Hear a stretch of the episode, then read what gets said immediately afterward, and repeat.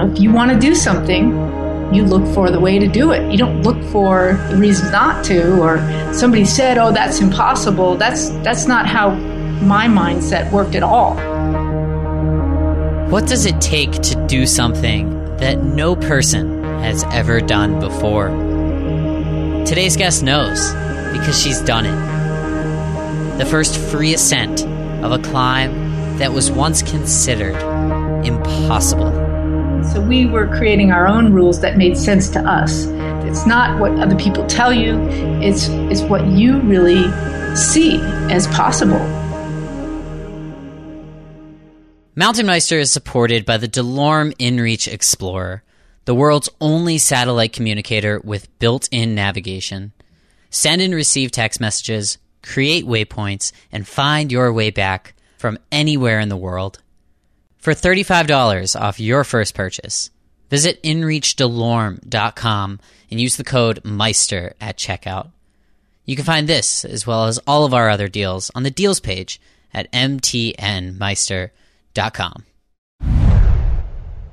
Hello, everyone, and welcome to Mountain Meister. Welcome to another episode. This is Ben Shank, your host, and today with us we welcome the legend, Lynn Hill. She's an American rock climber in the late 80s and 90s. She was widely regarded as one of the best sport climbers, and in 1993, she became the first person to ever free climb the nose on El Cap. The following year, she did it again in less than 24 hours this time. She's the author of Climbing Free My Life in the Vertical World. Lynn Hill, welcome to Mountain Meister. Well, thank you, Ben. So, Lynn, a lot more has happened in your life in the vertical world than my life in the vertical world. Uh, in fact, my life is more characterized by the horizontal and the diagonal world. Uh, quite literally, I don't do much rock climbing. But that is the beauty of Mountain Meister. We are going to learn about what made you this pioneer in the vertical world how you have inspired so many people, and what we can learn from that. Thanks for joining us. Thank you. Thanks for having me. So let's go back to the beginning just so we can learn how you fell in love uh, with rock climbing. 14 years old, I read?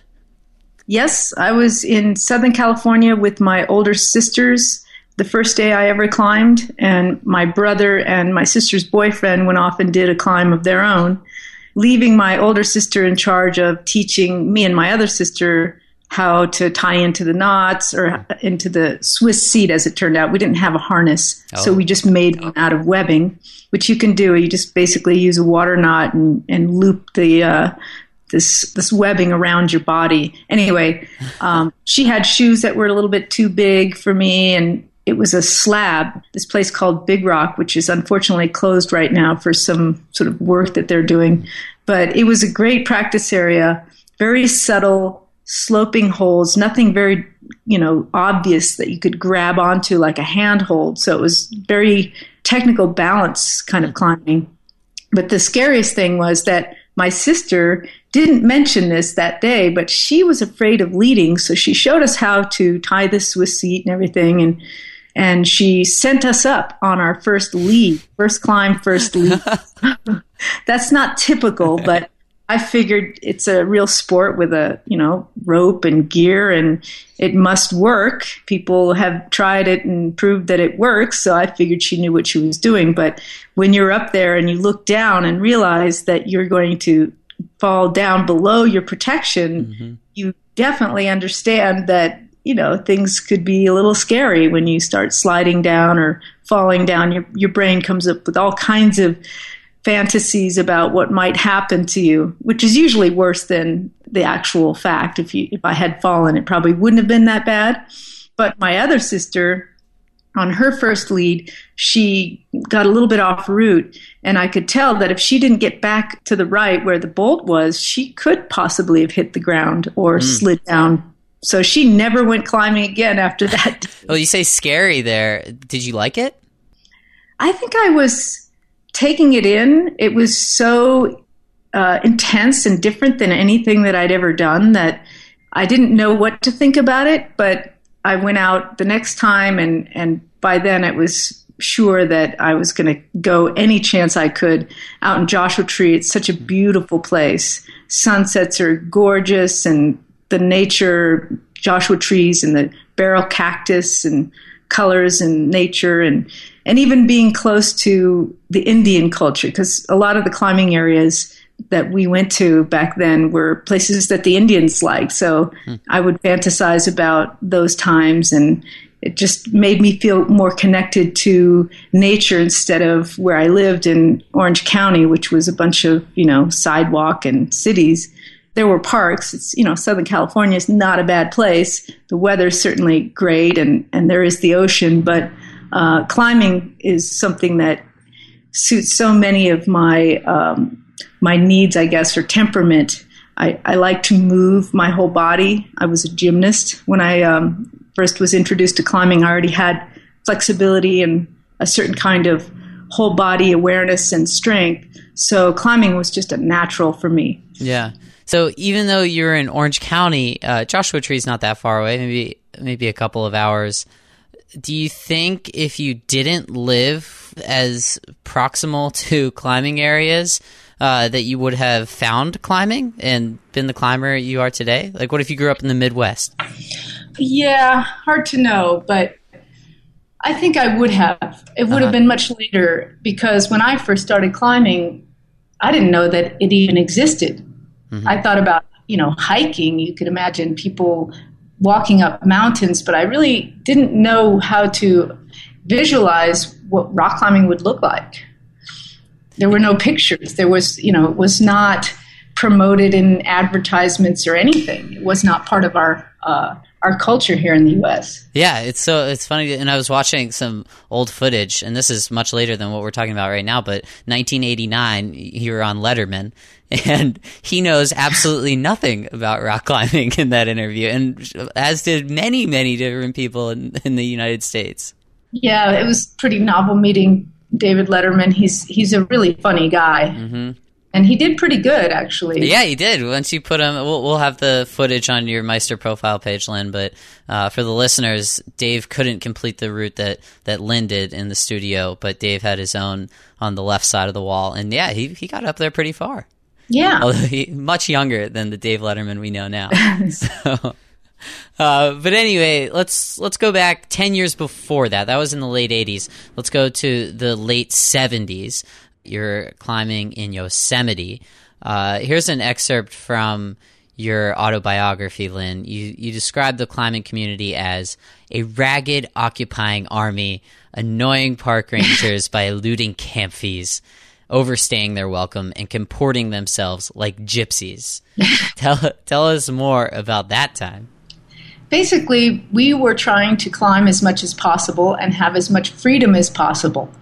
And school was one thing that I did, you know, I did follow the rules there. I went to school and and mostly, you know, did okay. I did my homework because I figured that one day I would want to go to college so that I could have a job that would allow me freedom. And usually, you have to be um, educated to get jobs like that, or, or creative, smart in some way. So I figured I would get a job in the health related field, and that would allow me to be like a nurse or physical therapist was actually the occupation that I figured I would do. And I do still have interest in that, but um, I'm a little bit uh, less conventional than uh, what physical therapists do, and and that was kind of the ethic of our ragged group. You know, we just wanted to be in places like Yosemite and if you wanted to be there and you and you didn't have a job or at least one that allowed you freedom, you you just work in stints. So when I was in school, I would work at fast food restaurants. I uh, babysat. I cleaned houses. I did whatever I needed to do to earn just enough money to pay my way in in the car, so gas and food.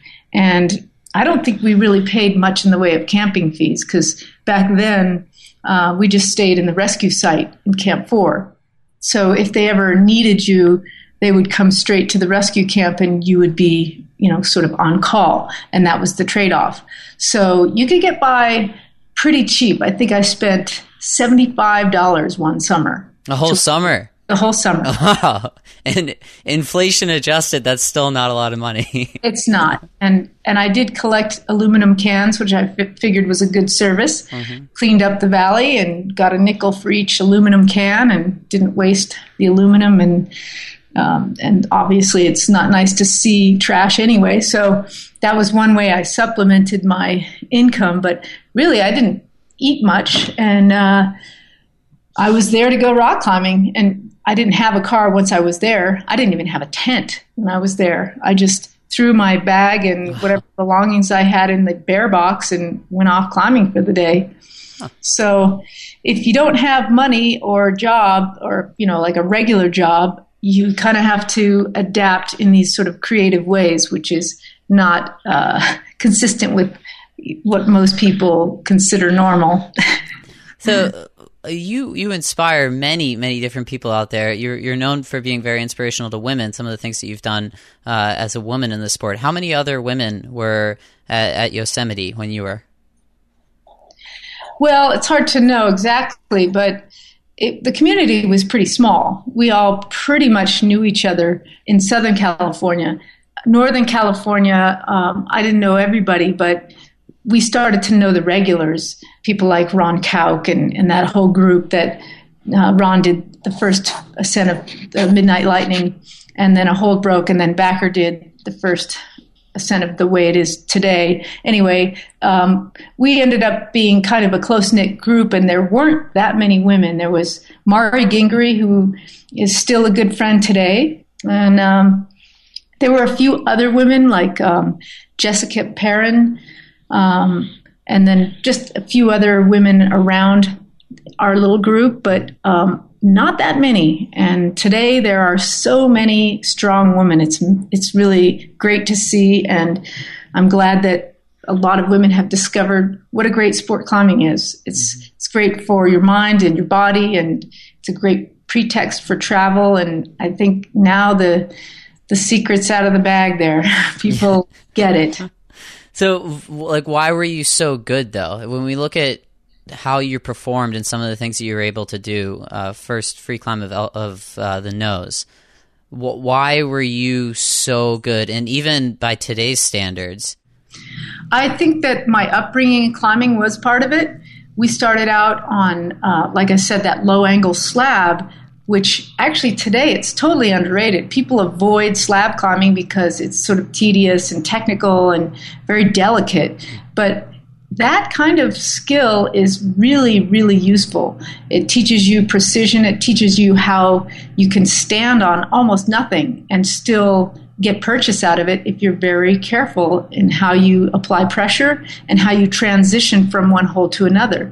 So we learned very technical skills from the beginning. And that's pretty much what we focused on for many, many years. We didn't get on the steep sport climbing stuff until much later. So, you know, people would call something 510 and back then, well actually when I first started climbing 510 was defined as the limit of human ability. people nowadays warm up on, you know, much harder routes, and you know, beginning climbers can do 510, but um, they might not be the, the technical 510s that I'm talking about because mm-hmm. back then the old school, not like if you go to an old cliff, traditional climbing area, those 510s are really not easy. Uh-huh.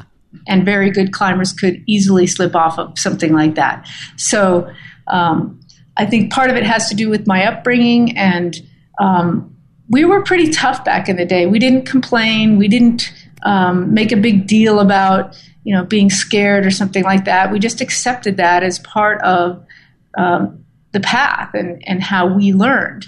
So that was a big part of it. And then as far as the nose goes, I'd been climbing for about 20 years. So I was also competing right before that, and I decided to stop competing because I saw the way that competitions were going more and more to artificial walls, and it's a totally different style of climbing. It's not anything like what I just described, you know, slab climbing. It's not subtle. It's just more um, brute strength, and it is body positioning too. But it wasn't the way that I wanted to express my climbing. and it was a means to an end. I was making a living through it, but I figured um, I could just keep doing that and become dependent on that and become imprisoned by it. Hmm. And literally imprisoned because you're inside. You have to climb on artificial walls if you want to win competitions on artificial walls. Hmm. And that's not what I'm about. And so I figured I had all this fitness and experience climbing over in Europe on these very steep physical sport routes. And it taught me also another level of um, being able to push myself when I'm feeling really tired.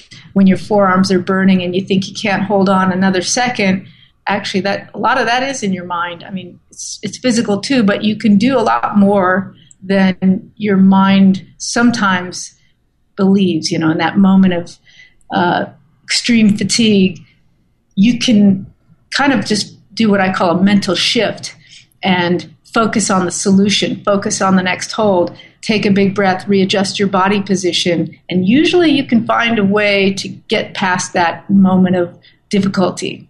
I like what you said there. You can do more than what your mind believes. Um, humans are really relative animals. Like we, we like to compare things. Do you think that some of your success was a result of not having history to compare yourself to? I do think so. Um, like I said, we were a group that was going against mainstream society. So we were creating our own rules that made sense to us. Mm-hmm. And we were looking inward towards what we were capable and and that is the truth. It's not what other people tell you.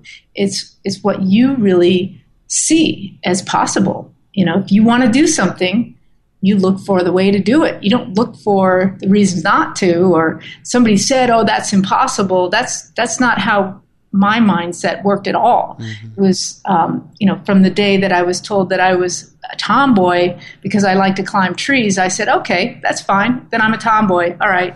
And so I accepted that um, whatever labels and stereotypes were out there, that I was just going to look at the situation from my own perspective, which gives a lot of strength to seeing solutions where other people are conditioned, you know, to think that things are not possible or you shouldn't do things this way. Mm.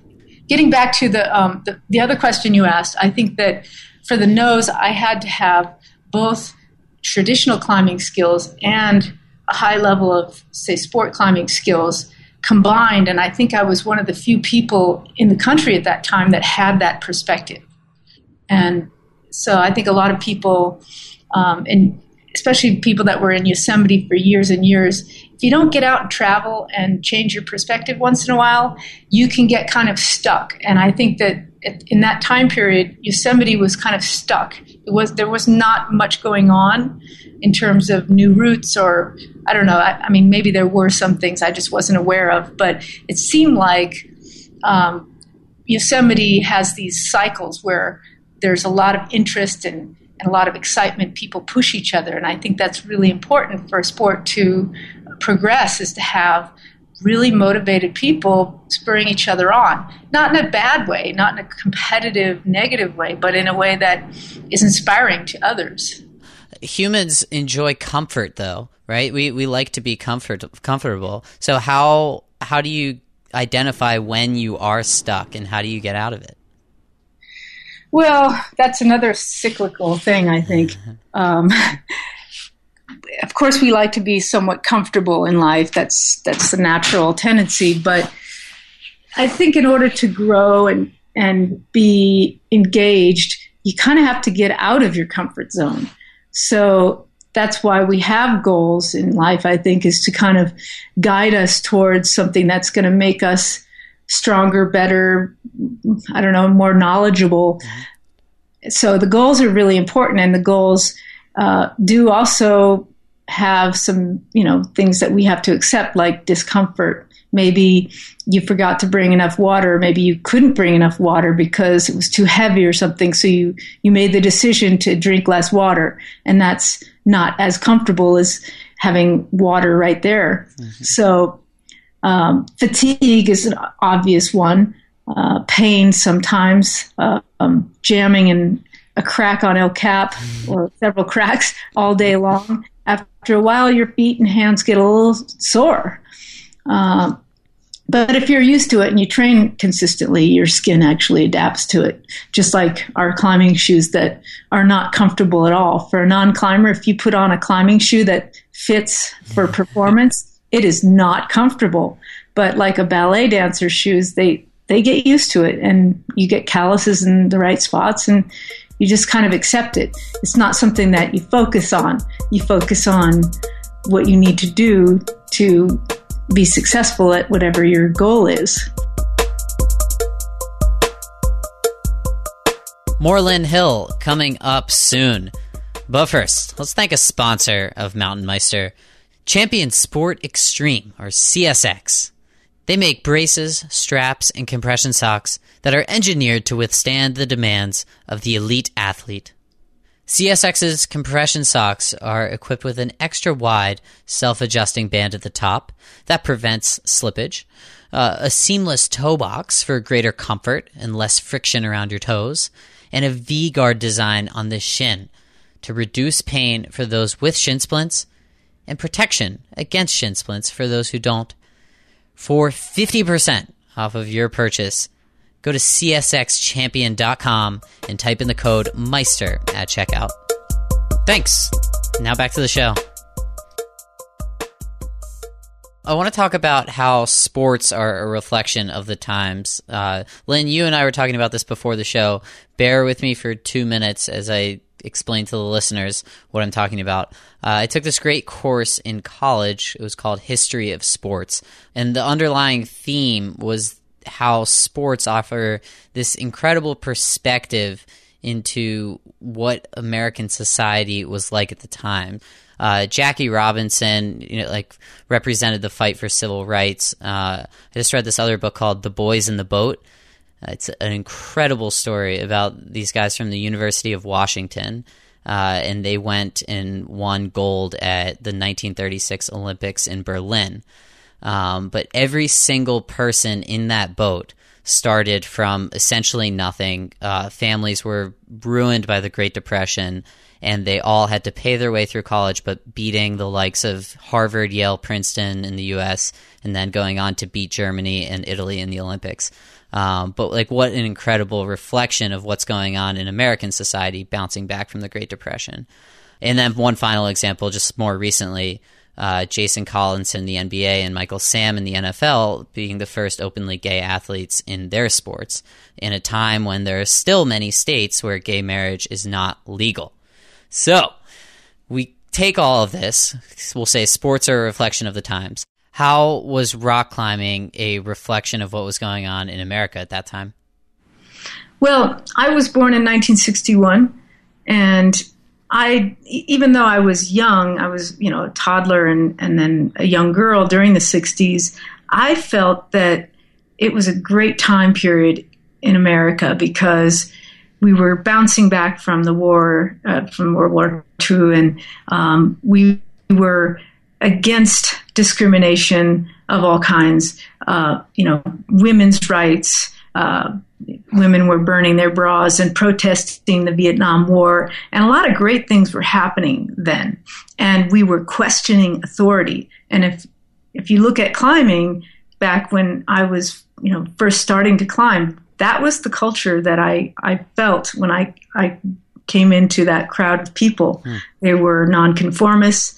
They were questioning authority because that's the way to evolve. Instead of just assuming these injustices, we were saying, no, we don't accept that. We question it and we're going to do it the way we believe is right without harming anybody else. We were actually very protective of the rock. Um, hmm.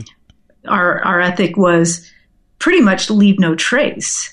Uh, we would use removable protection devices as opposed to the previous generation using pitons that they had to hammer into the rock and then they would take them back out by hammering them back out which damaged the rock. So I started climbing during the clean climbing era when people were pretty much manifesting the values that were celebrated in the 60s through the way that we mm. climbed. And style was everything. It was all about how you got to the top, not getting to the top, because most of the big mountains around the world had been climbed. And, and though there are several that still remain unclimbed. Um, that's not even the point. The point is how you do it. So that that was a big reflection of the culture of probably more the '60s and um, and this nonconformist, non-materialistic attitude. That is so cool to hear. Were you were you aware of that during the time, or is that something that you realized looking back upon it? I don't know. I I think that I assumed a lot of things. Yeah.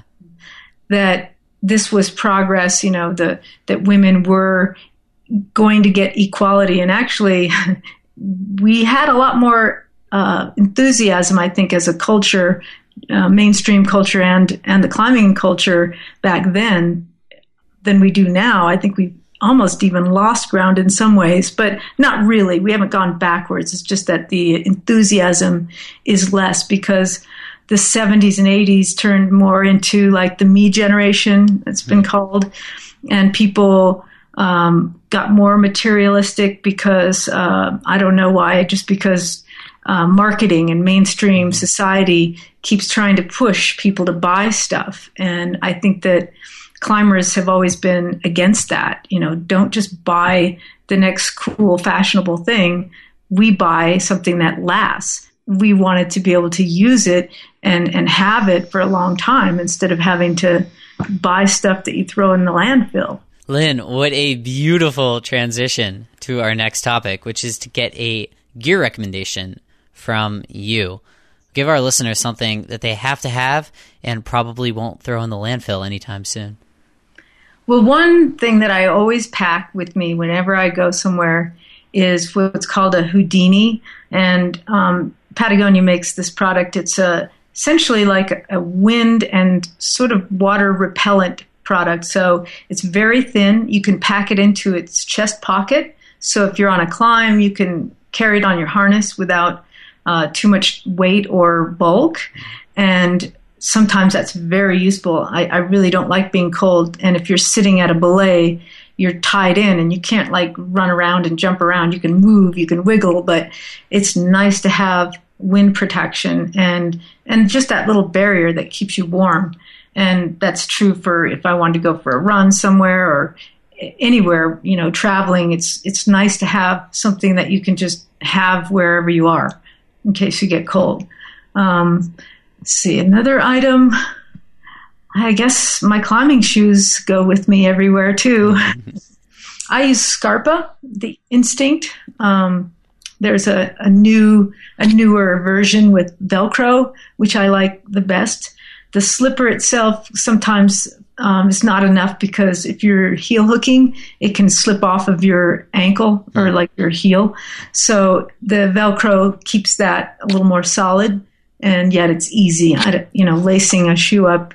I know it sounds like a small detail, but it's convenient to not have to lace up your shoes. I agree. Um, Petzl headlamp would be another thing that I always travel with. Have you ever done anything non rock climbing in your climbing shoes? Like, have you ever found an interesting use for them? Uh, not Is really. that a really stupid question? Okay. Um, if I were going to put my climbing shoes on, it would be for climbing. For climbing. might not be the standard uh, climbing wall or rock. Mm-hmm. It could be something in, in town, some kind of like little fun challenge. Fountain um, or a building. Yeah. the Patagonia Houdini and the Scarpa climbing shoes on Lynn's Meister profile page on our website, mtnmeister.com. Let me tell all of the listeners that a supporter of ours, Moja Gear, is offering our listeners 15% off of everything in their online store if you use the code MEISTER, M E I S T E R, at checkout. You also get a free block of chalk with your order. Mojagear.com, Meister at checkout. Lynn, a question from Natalie, who is a co founder of Moja Gear. She said to me, Ben, Lynn is such an inspiration, such a legend. She's curious if you've ever found any activity or hobby as fulfilling in all aspects of life as climbing. No. Why not? Well, I don't know. Uh, I started out as a little girl climbing trees and telephone poles and don't ask me why. It was just something that I felt compelled to do. And so it's climbing is the best expression of my physicality using flexibility, strength, grace, coordination, body awareness, all those things. Mm-hmm. But I will say one activity that I would love to do more of would be surfing. That would be a lot of fun in a different sort of way hmm. because you could go to the same surf spot every day and every day the waves are going to be different. Every wave is different. So you have a different dynamic going on. You've got moving water and you're adapting to, you know, a new wave every time, even though it's yeah. kind of generally the same techniques. Uh, I don't think it would get boring, but I think that that's one of the reasons why climbing actually probably is the best one.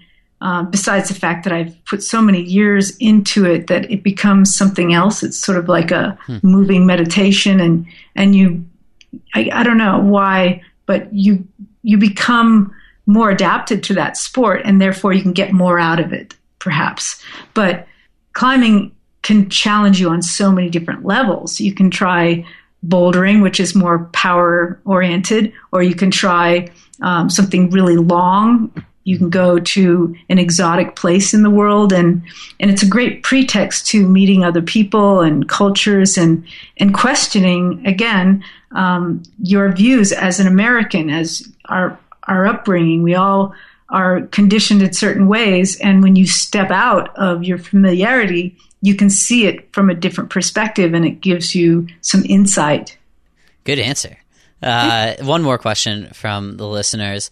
Uh, Linda Keller says she would like to ask you about the impact of moving to New York. Do you live in New York now, or did you live in New York?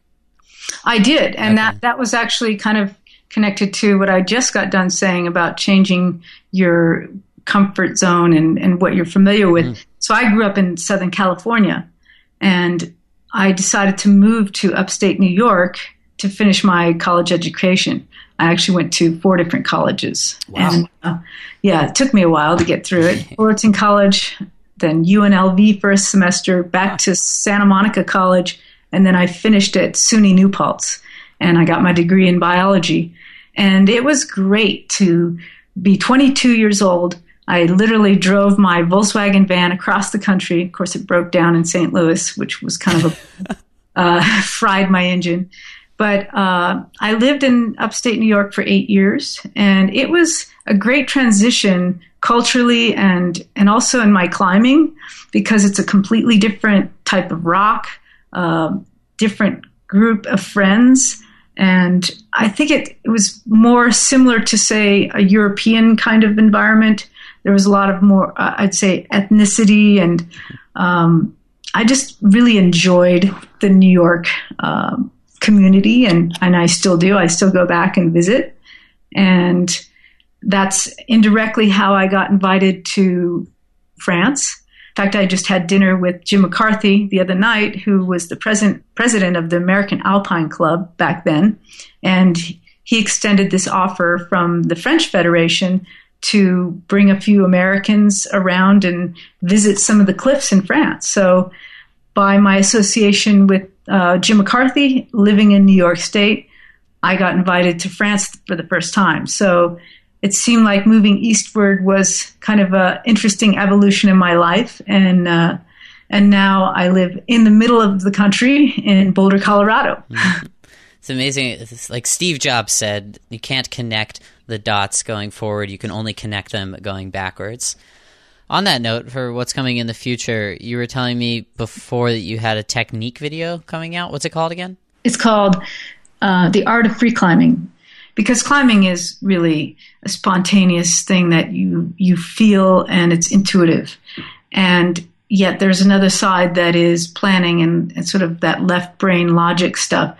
And that's pretty much what this video is showing is why or what is good technique? What are the, the actual terms that we use? That's going to be included um, because, you know, somebody who doesn't know climbing, when they first hear climbers talk, it sounds like a different language. We're talking about drop knee and do a flag and do a gaston and all this stuff. And so I'm going to be showing those techniques and talking about um, how to position the body on the, our bodies on the rock uh, alignment and things like that.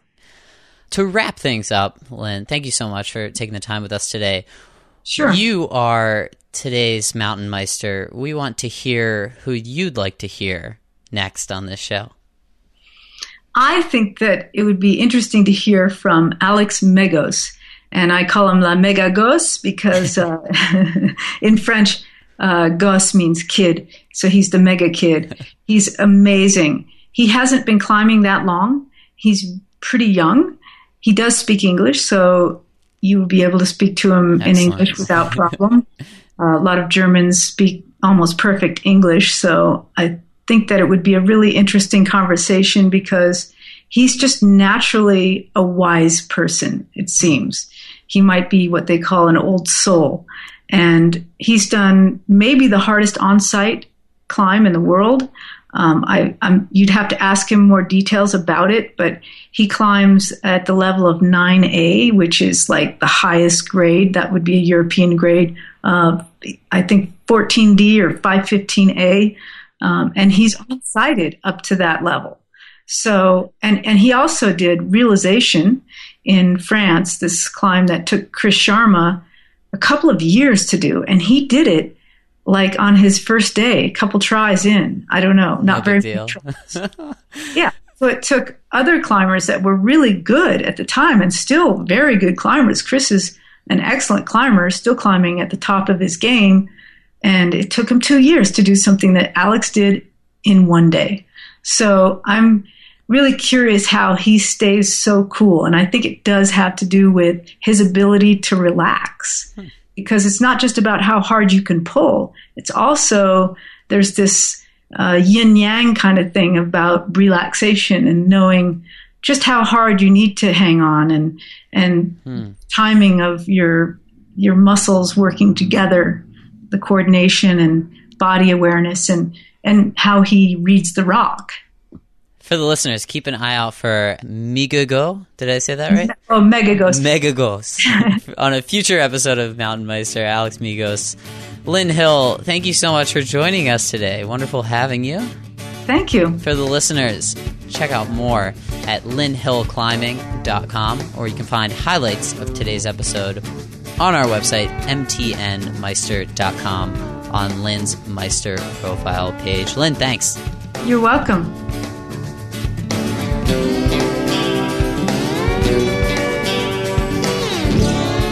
Hello, everyone. Thank you for listening to this episode of Mountain Meister with the legend Lynn Hill. Don't forget that Mountain Meister is supported by the DeLorme InReach Explorer, the world's only satellite communicator with built in navigation. Send and receive text messages, create waypoints, and find your way back from anywhere in the world. For 35 bucks off of your purchase, visit inreachdelorme.com and use the code Meister at checkout. Thank you to DeLorme and thank you to you. Enjoy doing the rest of whatever you do when you listen to this podcast. I'm the host, Ben Shank, and you've been listening to Mountain Meister.